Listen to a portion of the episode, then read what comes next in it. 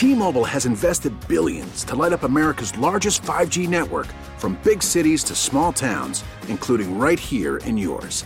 And great coverage is just the beginning. Right now, families and small businesses can save up to 20% versus AT&T and Verizon when they switch. Visit your local T-Mobile store today.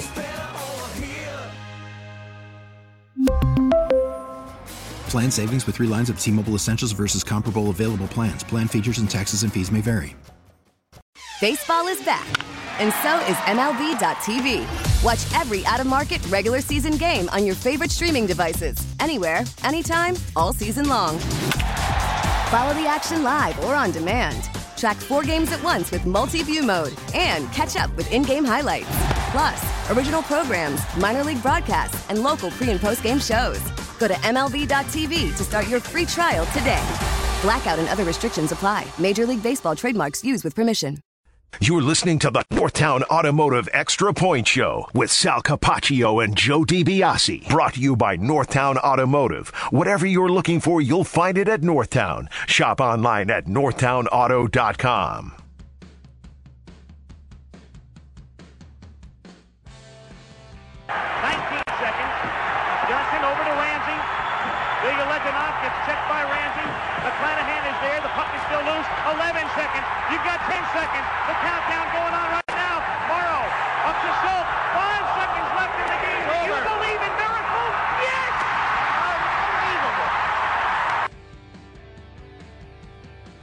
Oh man, just a, an amazing call from Al Michaels, right? I mean, Al freaking Michaels, Joe, in 1980, mm-hmm. doing hockey in the Miracle on Ice game against the Soviets. I get ex- especially uh, I get chills when he says 11 seconds in particular because when he ah. says 11 seconds you can hear it in his voice that like it's the first time where it feels like okay it's going to happen. For some some some reason the way he says 11 seconds always gets me. When I think for me, it's right after that when he says five seconds left in the game, and then he goes right into do, you believe in miracles? But he he has done interviews over the years where he said he didn't line that up. Like that just came out. Isn't that what the greatest play by play announcers do? It just it comes out like that. Like he said he didn't know he was going to say that. He just said it in the moment, which is incredible actually. And it's it is arguably Joe, it is arguably the most known hockey play by play phrase ever. Or sports, sports play by play like phrase, wording that people know. Yeah. Right? You know what I mean? Like that's do you believe in miracles? That transcends everyone knows what that is. It's the uh, I would think if you know sports in some way. Is there any others? I was going to say is it the all-time sports call? I think for that reason. I think it is for that reason. Like the all-time sports call that like cuz everybody knows it. Yeah. I mean, there's been because I think about I think about J- Jack Buck, 1987. Kirby Puckett hits a home run, and he says, and it, it's Game Six to bring it to Game Seven, and he says, "We'll see you again," and he pauses tomorrow night. I'm like, wow, that's crazy, right? So yeah, I, I think um, there's there's a lot in there. I think that you know you could kind of dissect, but I want to dissect the other thing today, the other anniversary. We want to talk all about it. Eight three zero five fifty is the number to call today if you want to jump on. If you want to jump on the extra point show here, Sal Capaccio, Sneaky Joe DiBiase is the Northtown Automotive extra point show, and of course, whatever you're looking for, shop online at northtownauto.com. Joe, you have the Sabre Senators brawl in front of you, right? You have Yes, that. I do. You've been watching it. You've seen it this morning, right? So I had it in a tab open all morning. I know. Where do you start? Like, you have it. You start it when the. Do you go back and watch Drury get hit? If I had yes, yeah. If I if I'm watching it in full, I want I want the hit. I want Stafford after. Yeah, I want all that. You want to have the lead up to it, right? So, I think that's right. So, what do we have here? Okay, let's. So let's kind of walk through this and what happened. Now, let me ask you what what do you remember? Where were you that night when it happened? You were a little younger. We all were younger, but um, you know, what was your situation in consuming that situation? I would have been watching that game at home with my definitely with my dad, my brother, and I believe we would have had friends there too. Because there's there's multiple of us. There's a lot of us jumping up and down in the room as that as that is ongoing. So I'm I'm at home though watching that. I'm not like at the game or anything. Yeah, I, I was I was still living in Florida, but I remember watching it. I'd watch all the Sabres games from down there. I couldn't wait the next day. Like I was teaching and I couldn't wait the next day to go into school to tell other teachers I knew to turn on like we'd we'd have you know ESPN on in the morning or whatever, and it was like leading ESPN if I remember the next morning they were talking about it and showing the highlights. I couldn't wait to go to like fellow football coaches and teachers and go, "Oh, dude, you got to watch this. Watch what happened last night in Buffalo." Right? It's kind of crazy. Um, let's go through this a little bit and kind of you know, how it how it went down. So Drury gets hit by Neil, right? Neil's the one that comes across and hits Drury, and I think we'd all agree it was a pretty pretty vicious illegal hit, correct? Yep. I I think so. It was high and more so. I think when you w- watch the Sabres bench, they're they're hitting their elbow. But when I watch the hit, I think the bigger crime is it was late. It was so after Drury released the puck. So yeah, I say dirty hit.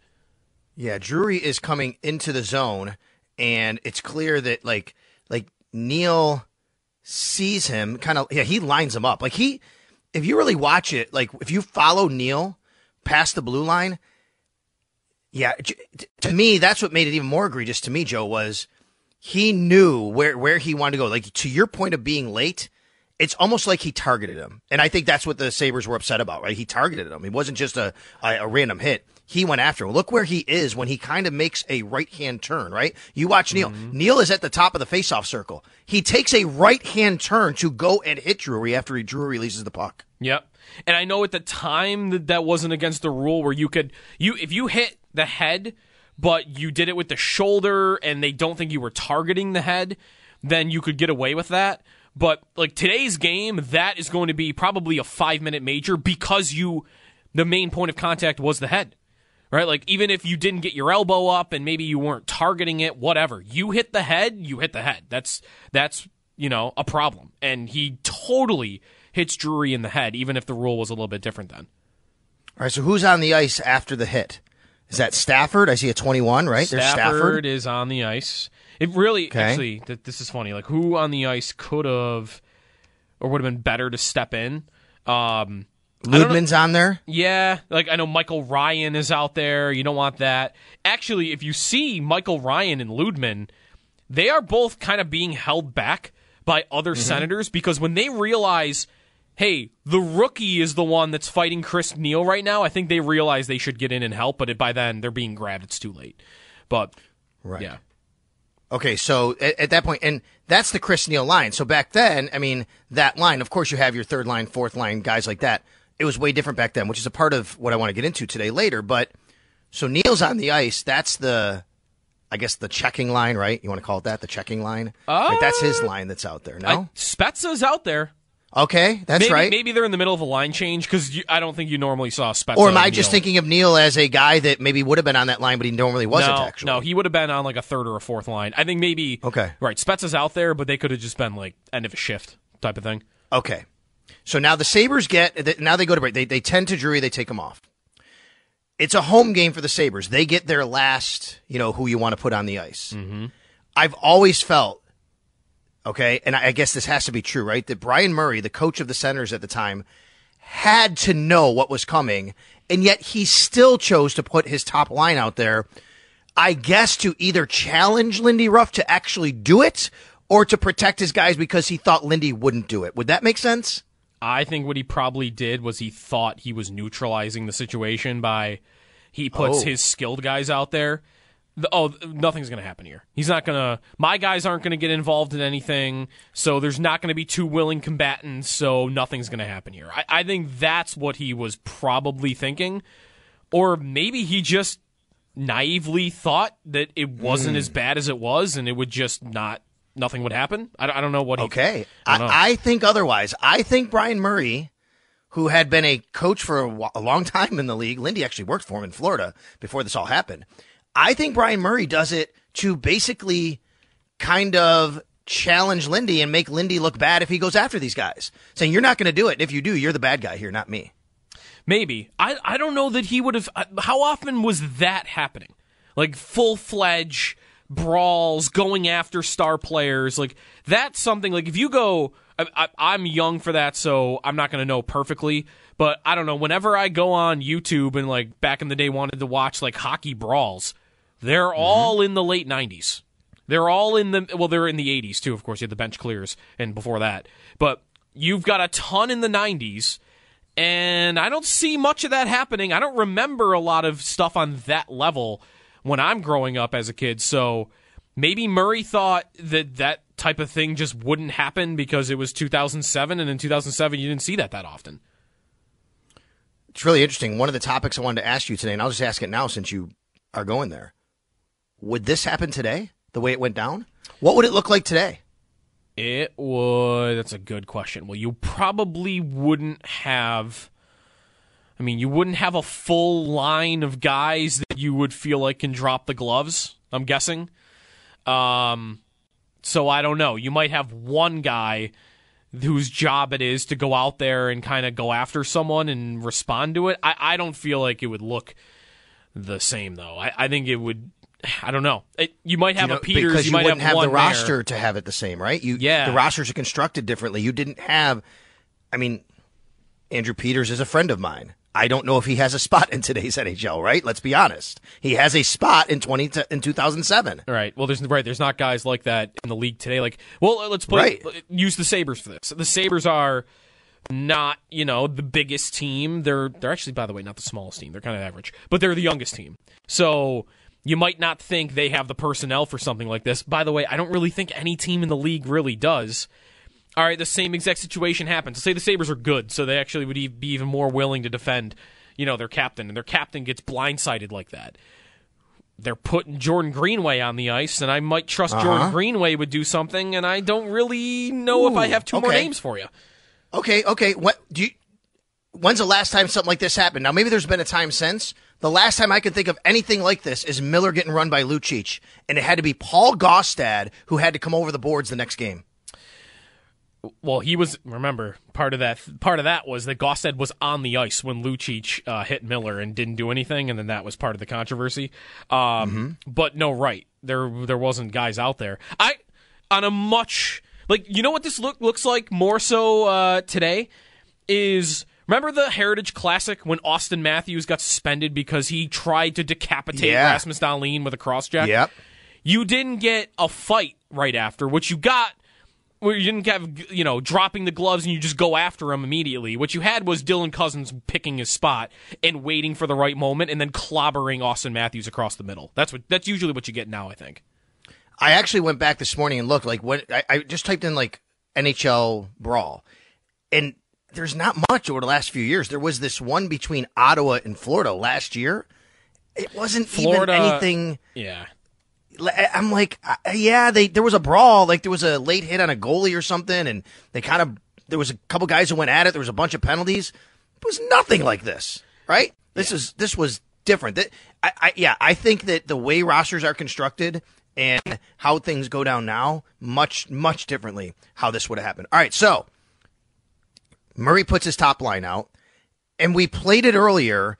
Let's go, Josh. I want you to, if you can, play when we realize what Lindy Ruff did and how he responded, because that's where. And I want you to cut it off there because you hear the crowd react. Go ahead. But in any event, Neil and Stafford each end up with five-minute penalties. And now the Sabres sending out. Now we've got pushing and shoving going before the puck is ever dropped between Heatley and Kaleta. Okay, that was it. Sorry, it was a little before that I wanted, which is fine. The guys he sent over the boards: Peters, Kaleta, and Mair. Right, Joe? Yeah. Right. Who else is on the ice here? You've got Lydman and Tallinder on the blue line. You do hear the crowd though start to Yes. get a rise, and I think that is, I think you can hear there when they realize, oh man, Peters is out there, Mair's Uh-huh. Here comes Kaleta, and then pretty quickly on. I mean, Kaleta's not. Kaleta, by the way, is not on the ice for two seconds before Heatley like gives him a little push because I'm sure he ran him earlier in the game, probably. Yeah, so right before they face off, you hear RJ say it. There's a little pushing and shoving between Kaleta and Heatley, and they kind of back off on each other. Then they line back up. And what happens right away? This is when all heck breaks loose because they go back to it right away. And now it's basically full on, let's go after these guys. There was no intent by Sabres players whatsoever to track the puck once it was basically dropped. And there was by Senators players, which is, again, to me, I go back to how did they not think anything was going to happen here? And even when Brian Murray saw what the Sabres were doing, like maybe I don't know, take a timeout, get those guys off the ice. That's why I feel like Brian Murray was almost challenging Lindy to say you won't do that and you'll be the bad guy because he still left his guys out. There's nothing he can do in, in the moment except call a timeout. But hmm. they had no intention, no intention of going after the puck once it was dropped. No. No, like Heatley's playing the puck. Like he actually points to the ref for a penalty after Peters like grabs him. Like he he thinks nothing of it. And that to me is more of an indication that even back then, I know that was 17 years ago, stuff like that was not happening. And that would have caught everyone by surprise. It would have caught me by surprise. I never saw the reason it's so special for me it's cuz it's the only one like that in my life. I don't remember Barnaby and Ray and, and Brad May going after the Flyers in like the 97 playoffs. Like I don't rem I I know those videos, but I don't remember that. I think Murray truly didn't think it was going to happen because it never happened. Probably right. So they start pushing and shoving. These guys go after him. Now, what the TV broadcast doesn't show is the initial fight. Now, maybe there's another angle, maybe there's another thing, but right mm-hmm. away, I mean, Mair is just cross checking, just cross check. I think Spezza, right? He's cross checking Spezza Yep. as soon as the puck is dropped. And then that's when you hear RJ say what he said was, you know, going after him. And that's when the TV camera shows Peters seeing what's happening and then rushing over there, right? I mean, so Peters gets involved, but the first thing that happens actually is Adam Mair going after Spezza after the faceoff. You don't see it on the main feed. In fact, if you like the video I have is like the seven minute whatever uh, one on YouTube, and at the end of it, after everything is done, there is a replay angle of Mair going after Spezza, and it sticks with Mair, and he almost undoubtedly, I think, lands the cleanest punches, maybe the cleanest Wow. four punches of that fight because he is he's he's getting Spezza. Like he's doing exactly what he set out to do. And I've heard Peter say this on even the Sabres did a Beyond Blue and Gold a couple years Yes, ago on a- this. He the way, Jeremy was in there. yeah, he has said Jeremy his was on that. biggest regret was not staying with Heatley because he Really? had Heatley and all of the linesmen and refs went over to where Mair, who had started a dog pile on top of Spezza, and Peters has. I've I've heard him say like he could have just had Heatley, like to all to himself.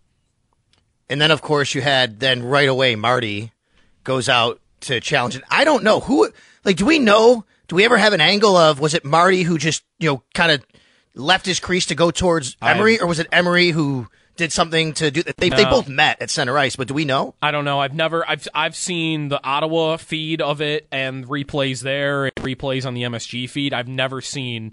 I've never seen personally an angle of that shows the two goalies before they're like already taking off their equipment. And then they start obviously going at it, and that's a that's a tough one for Marty, and he knows that. He's said it.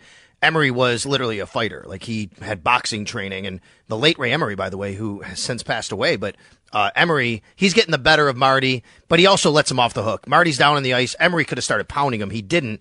And then I just showed this this morning to Max actually, and I said, "Now watch what happens," because now you see something you never see happen, and that is Andrew Peters going after Ray Emery, a a skater actually just going after a goalie while the two goalies were, you know, fighting off their own. You never see that happen. There was a, a clip back in the day, people remember Matt Barnaby got kind of hit by, and we all know in Buffalo, Billy Smith hit Lindy Ruff. Lindy goes after Billy Smith, the Islanders back in the 80s. Same thing, uh, Barnaby goes after the Philly goalie, but usually that's because they did something to him. This was, Peters just said, I'm going after Ray Emery. You never see that. Yeah. The the Barnaby one, you might be thinking of a different one. Oh, there's two because you're thinking of what he he like starts pummeling Garth Snow. Um, Yes, I believe that's the one. Yes. There's another one in the late 90s against Vancouver where Hasek got run and Barnaby while the puck like he dumps it into the corner and while everyone is going after the puck in the corner, he just goes and checks Sean Burke in the goal and then starts like a brawl there. So that happened, you know, what a couple times I think with him. The Ottawa feed, I, I don't even know if it's the Ottawa feed. It's the Sportsnet feed. That that's also available on YouTube. And if you mm-hmm. watch that one, you get the again like the maybe the Senators broadcasters. And when Peters grabs Emery, they go, "Oh no, this is not right. Someone from the Senators needs to help out their goaltender." And they say it again which is a take, by the way, that you don't often think of because we always think of it from the Buffalo end of things. But if I'm a Senators fan watching that, I'm going, how in the world is no one on my team stepping in to defend the goalie who is fighting their toughest guy? Yeah. And and and the Sabres broadcast, RJ says, This is really gonna get ugly now. And I actually I, I think that's absolutely just for the simple fact you have a skater going after a goalie. Right? Because RJ, yeah. he's been doing this a long time. He's never seen that. Right? He's never seen these guys and then uh, during a during an all out, everybody's kind of tangling and mm-hmm. grappling and the two goalies.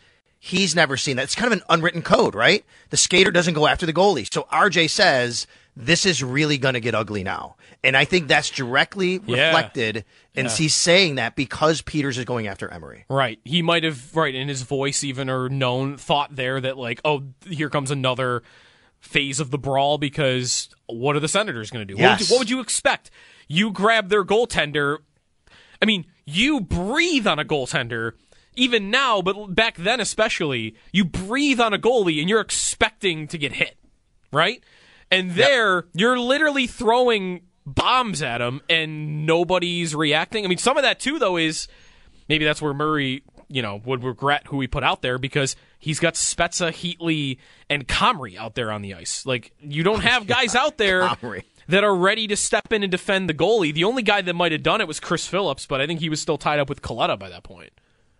All right, so then to finish it, you got the two coaches yelling at each other, and this is a guy who worked for Brian Murray. Lindy Ruff had worked for Brian Murray. He was an assistant with him in Florida uh, in the '90s before he got the Sabres job, and he's going at it. And of course, you hear the, the f bombs get dropped, and we've you know beeped those out when we've played it.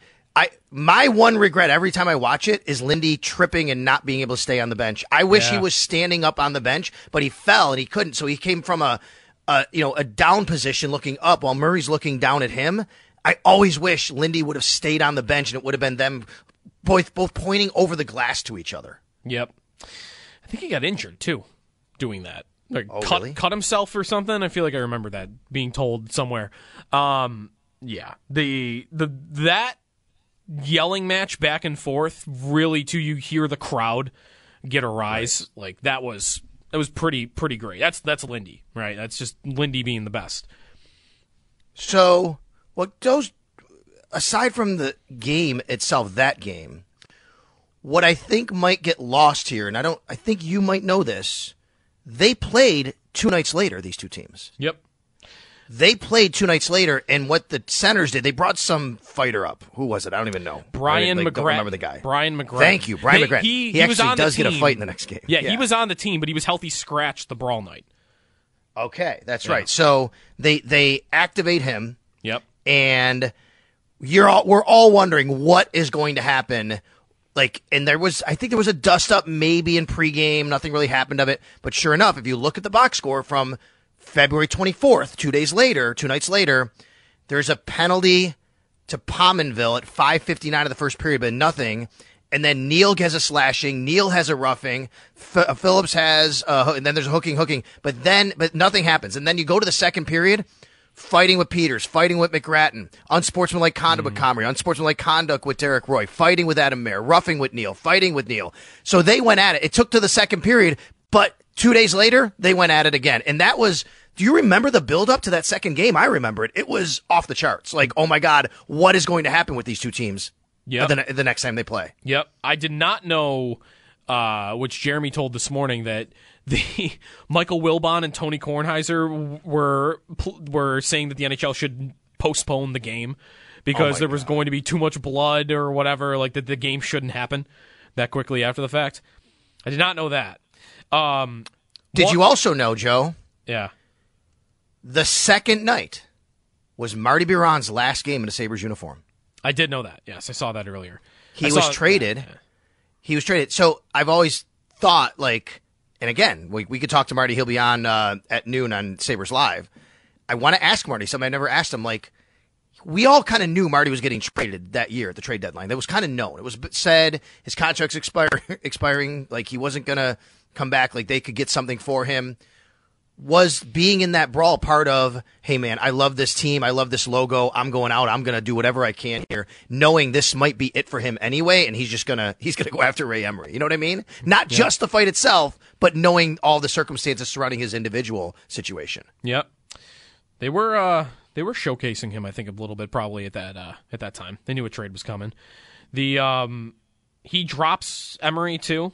That was that I wonder uh if he I've I haven't heard him on this and we'll I'm sure hear him plenty on this over the next couple of days. If he thought that was risky at all because the fight was kind of over and then you know, there's no one around him. Emery could have just got right back up and started swinging again. Right.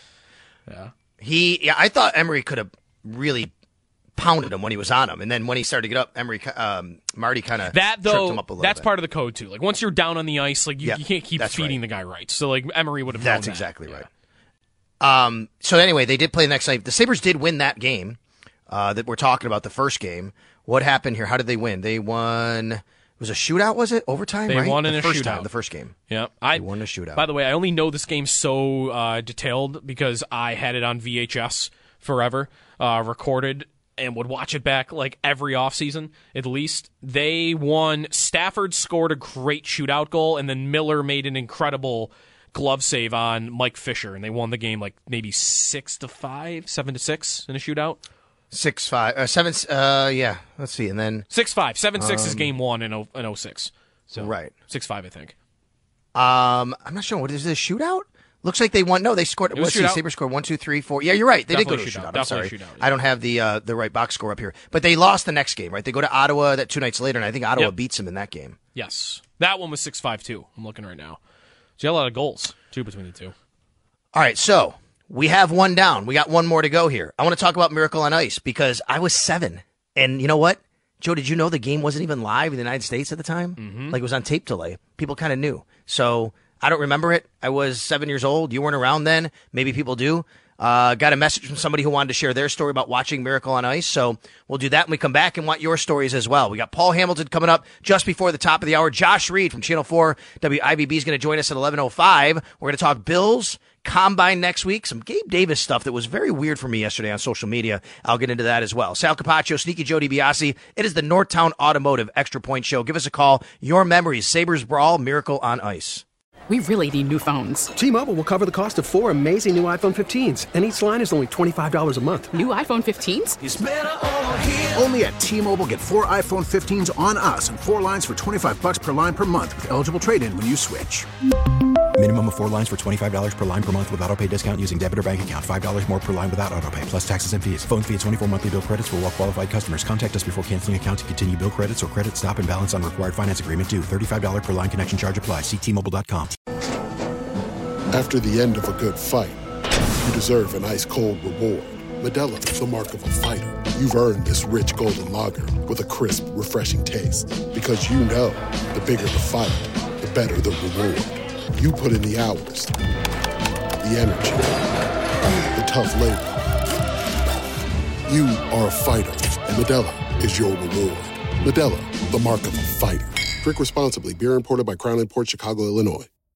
Baseball is back, and so is MLB.tv. Watch every out of market regular season game on your favorite streaming devices, anywhere, anytime, all season long. Follow the action live or on demand. Track four games at once with multi view mode and catch up with in game highlights. Plus, original programs, minor league broadcasts, and local pre and post game shows. Go to MLB.tv to start your free trial today.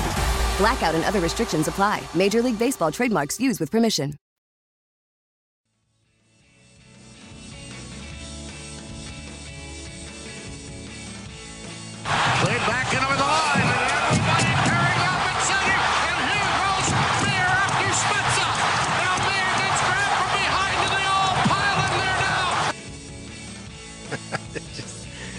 RJ. Man, we miss him so much. Love you, RJ. Amazing. You just you, you, you go back and it really is, Joe. A lot of the a lot of the greatest calls from RJ are the fights, right? We know LaFontaine's calls and Mayday, but man, I find myself sometimes just YouTubing Sabres fights with RJ on the call. It's amazing. Oh yeah, me too, for sure. It's how I know like I, I'm aware that there's just a random Vancouver brawl at the end of the 90s, just because I've definitely done the searching for those. Yeah. Well, today's the anniversary of the Sabre Senators Brawl 2007. Believe it or not, it's been already 17 years since then. It's been 44 years. Today is also the anniversary of the famed Miracle on Ice hockey game, the United States against the Soviet Union. A Bunch of young kids. My favorite Sabre player ever, Mike Ramsey, on that team, a defenseman for the Miracle on Ice team, came to the Sabres right after that. There was so much more surrounding it and all the geopolitical stuff that was involved back in the 70s and the 80s. Do yourself a favor, go read about it. Just kind of, you know, read up on the history of everything that's surrounded. It's not just about the game and those kids not having a chance against the famed Russians, the Soviet Union. It really is all that was encompassing there. But it was it's just an amazing time period. I was seven years old. Joe wasn't around yet. I, I tweeted a video earlier today to say, hey, give me a comment on what you remember about both the brawl or Miracle on Ice, give us a call. And answering that signal was our guy down in Florida, Buccaneer sideline reporter TJ Reeves, who says, I got a story for you guys. My man, what is going on? Thanks for uh, calling and sharing. It's great to be with you, and you did a tremendous job of socially teasing and calling to action for people to come forward. And I am testifying on the mighty WGR that I'm answering the call. And you know, more times than not, I deliver the goods, Sal. Sneaky Well, you Joe, better you hear know I now. deliver the goods. So I'm not going to go. disappoint with this story. So you ready? Okay. Yeah. I am 10 year old TJ living in Chattanooga, Tennessee. For those not geographically familiar, that's about 90 minutes north of Atlanta, Georgia, in the eastern part of Tennessee, right by the North Carolina border. So I am elementary school TJ. And my father uh, instilled in me he was a huge basketball fan. So the Atlanta Hawks are not far, they're 90 minutes away to the south. So we had intended to go down to Atlanta and did to watch the Atlanta Hawks play Friday night, February the 22nd, 1980 basketball game with the Phoenix Suns. So I am in the Omni Arena in downtown Atlanta as a 10 year old TJ, and I was aware that the U.S. was playing the Russians last night, but the uh, that night. But the wild thing is, I also knew because they had been talking about it that it was not going to be on live. Mm-hmm. They were playing at 5 p.m. in the afternoon, and the game was going to be shown tape delay on ABC. Again, this is hard to fathom. No internet, cable's brand new, and so the game is not going to be on live. So we're in the arena for Hawks, Phoenix Suns, and these names aren't going to mean anything uh, really in the present day, but they were a bigger deal. I mean, the Hawks had Tree Rollins, John Drew. They were not a championship team. The Phoenix Suns had Paul Westphal. Larry Bird and Magic Johnson had both just come to the NBA. That's their rookie season. This is February of 1980. So we're in the arena, and the announcer comes on the PA, and the hair on the back of my neck is standing up right now, 44 years later. And he says, Ladies and gentlemen, we have an update from Lake Placid, New York. In the Winter Olympics hockey game, the United States leads the Soviet Union 3 to 2. And the place erupts. Some of it was, you know, shouting, clapping, etc. So the game is going on. It's like the like the beginning of the game because keep in mind the hockey game started at five o'clock, and so this is probably middle of the first quarter. The hockey game is ending, and the mm-hmm. United States has won the game, which we don't know. There's no internet. There's no cell phones.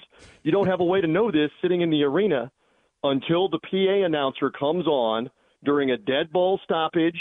Like the ball goes out of bounds, and he comes on and says, Ladies and gentlemen, we have an update with a final score from Lake Placid, New York in the Winter Olympics. The United States four, the Soviet Union three. I'm not exaggerating. The entire arena, there's probably eight, 10,000 people there, not a sellout night. The entire arena erupts, stands up, and starts a 60 second standing ovation in the Omni in Atlanta. The fans are clapping all around. The players and the officials, I vividly remember this, are clapping, standing on the floor. The game is stopped for everybody to cheer in the Omni in Atlanta the announcement of the score. And so I, I obviously, 44 years later, have never forgotten that. I don't think I will ever forget where I was in that moment. And the craziest thing is, you didn't have a way to see this. We were we were there in the arena, The game the game is going on while ABC is showing the replay. We didn't own a VCR, guys. There's no way there's no way to tape Right. it. The only thing we knew is they had won, and you saw like a highlight on the late local news. ESPN is brand new, by the way. ESPN had only come in in September of 1979, about six months earlier. So you cut on ESPN, and they maybe showed you a highlight or two. But to be able to see the entire game, it didn't exist if you weren't there watching it live on ABC or had a way to, to tape it on VHS. That's amazing. So because Joe, my- Joe, if this happens my today, you know what everybody's doing? You're pulling out your phones and watching the end of it. Yeah. That's exactly right. but none of that existed. So how did I do on my quick two minute story on where I was? Because good lord, that's amazing. No, you did great. Listen, and it's awesome. And there had to be a USA chant that broke out, right? USA, Yeah. USA. They had to do that too, I'm sure. Yes, they're going USA, USA clapping. And again, you're talking about Paul Westphal of the Phoenix Suns was an all star at that time. They're all standing on the court clapping in the middle of the first quarter of the It's NBA amazing. game. The referees are clapping. The entire arena, the game stopped for 60 seconds. So I thought I would just share that on a Where Were You Then from 44 years ago tonight.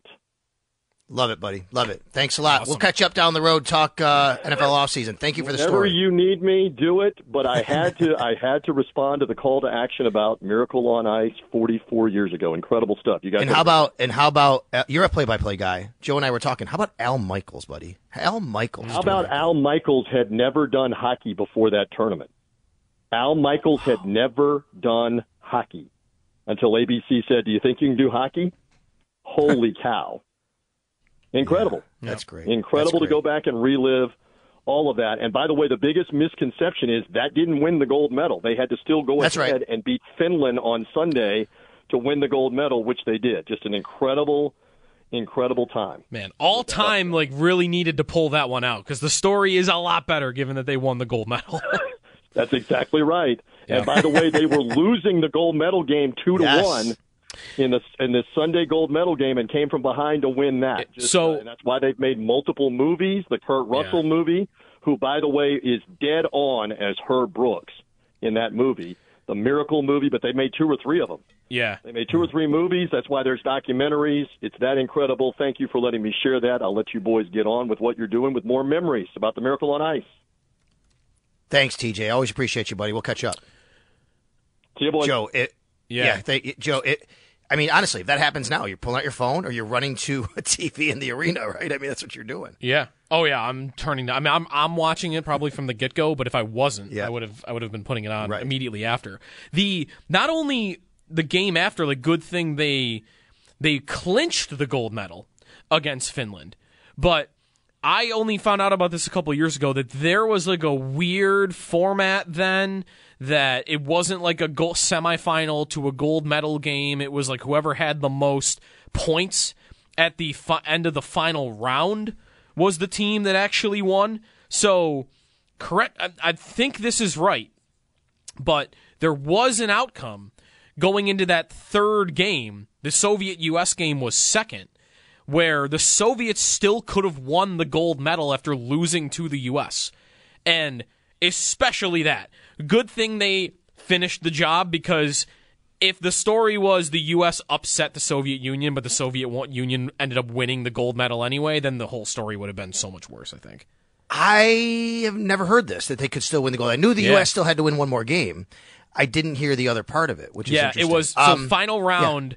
Uh, the top two teams from each group play played in uh, played the top two teams from the other group once. Points from previous games against their own group carried over, which excluded teams who failed to make the medal round. First place with points at the end of the final round won the gold. The U.S. had five points after three games. They went 2-0 and one. The Soviet Union went two and one. So yeah, going into that Finland game, it would have been the U.S. had three points, and the Soviet Union had f- uh, would have had also three points. No, they would have had one point. So, hold on, I just did that wrong. They, sorry, they would have had two points going in the final game. U.S. would have had three. Soviet Union would have had two. So if the U.S. lost to Finland, actually, then the Soviet Union would have won the gold medal. Now we have Paul Hamilton standing by, but I'm gonna I'm gonna see Paul. I know Paul's probably listening. I wonder if we we move you, Paul, to 11:30. We have Josh Reed 11:05 because Paul has a really interesting story about 1980 himself, And I want to talk about that along with the Sabres. So I want to give him more time instead of just doing it in the next like five minutes after we come from break. So love these stories today. And I know we got some people lining up. They want to share theirs as well. 803 0550 is the number to call. We'll do that. All right. Paul's going to join us at 1130. We'll get his, uh, his a personal connection to the 1980 Miracle on Ice team. And of course, the Sabres had a nice win last night up in Montreal. We got Josh Reed 1105 and we'll take your phone calls on the brawl and Miracle on Ice and whatever else is on your mind on WGR.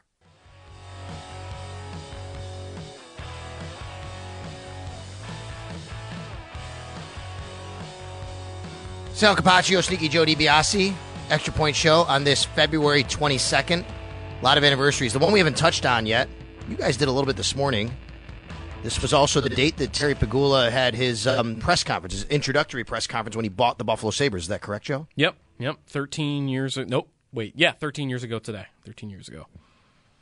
Very emotional press conference at that time, obviously. Um, and things haven't worked out quite, you know, as Terry Pegula or the fans of the Buffalo Sabres had hope. But uh, that was the anniversary. Today was the anniversary for that. Today's the anniversary of Miracle on Ice 44 years ago, 1980. It's also the anniversary of the Sabres Senators Brawl from 2007. Taking your memories on all of that at 803 0550. Josh Reed's going to join us at 1105 a.m.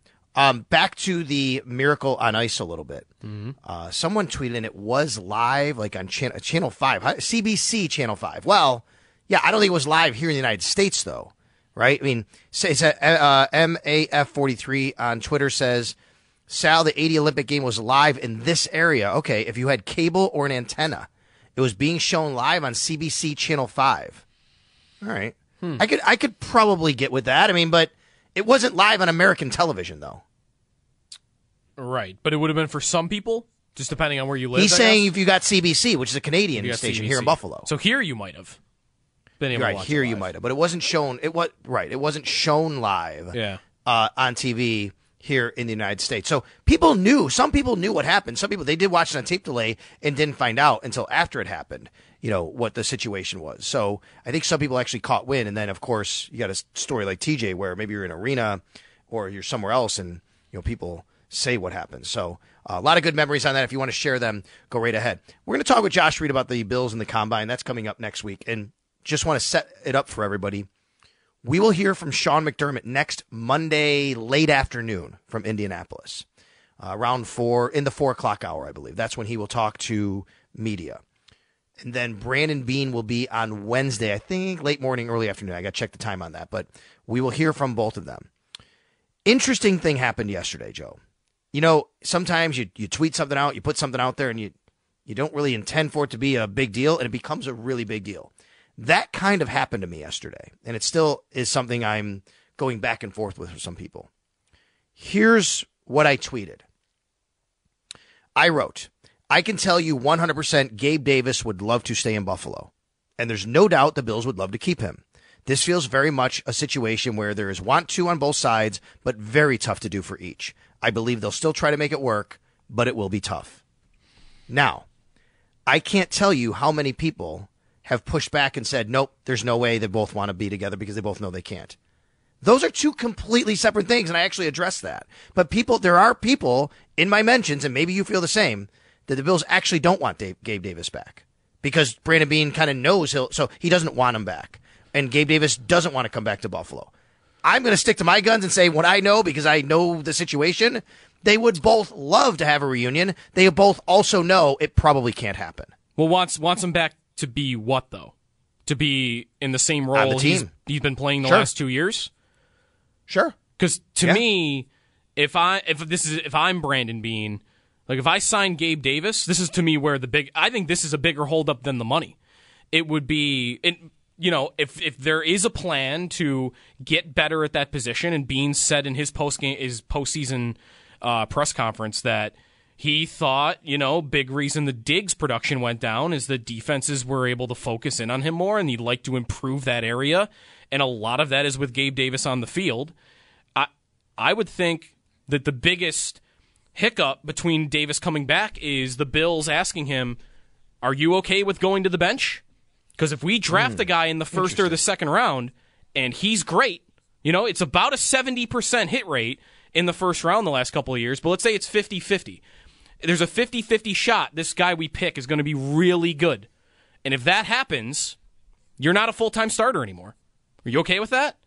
Because if, if that's the deal, and Gabe Davis is okay with go, p- p- essentially going back to being a number four receiver like he was in his first two years, then I'm cool with it. That's to me though where I get very hung up on him coming back is are the hmm. Bills okay going to him with that and are the Bill is Davis welcome welcoming coming back knowing a rookie could steal your job and even in year 1. It's a good thought. Some people said the same thing you did. So maybe I could have phrased it differently, but I never thought of that angle from it. Um, I just know the the reverence this organization has for him Mm-hmm. and what he means to them, and the fact that he's been on the field more than any other receiver the last two years. I don't think he'd have much of a reduced role. I think they love him being on the field because he's such a Well, good run blocker. yeah. and, can do, and I'm not saying it's right or wrong, but I don't know if they would take him off the field as much as you're saying. But that's what I mean then. If you're but if you're doing that, if you're bringing him back to have the same role, that's all the snaps. There's there's no more room for another receiver. At least and not like one playing Unless you take Diggs off the role. field like he had been a little bit late in the year.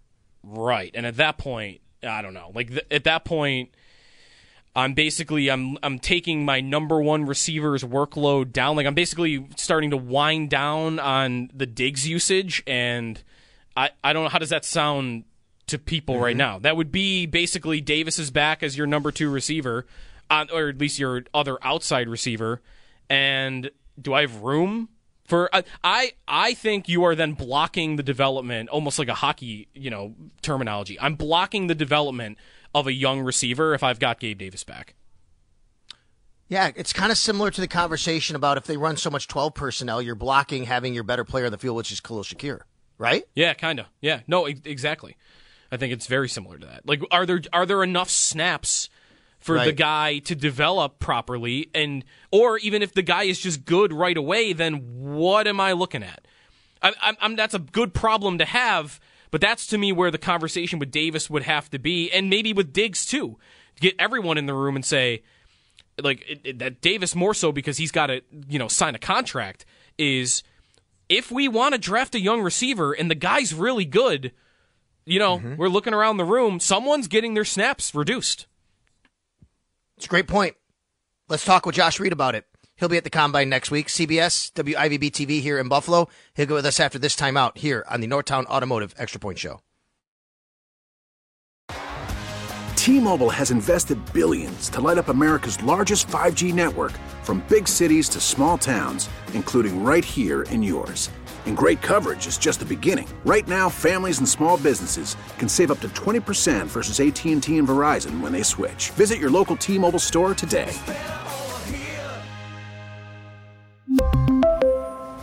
Plan savings with three lines of T Mobile Essentials versus comparable available plans. Plan features and taxes and fees may vary. We get it. Attention spans just aren't what they used to be heads in social media and eyes on Netflix. But what do people do with their ears? Well, for one, they're listening to audio. Americans spend 4.4 hours with audio every day. Oh, and you want the proof? Well, you just sat through this ad that's now approaching 30 seconds. What could you say to a potential customer in 30 seconds? Let Audacy put together a media plan tailor made for your unique marketing needs. Advertise with Audacy. Visit ads.audacy.com.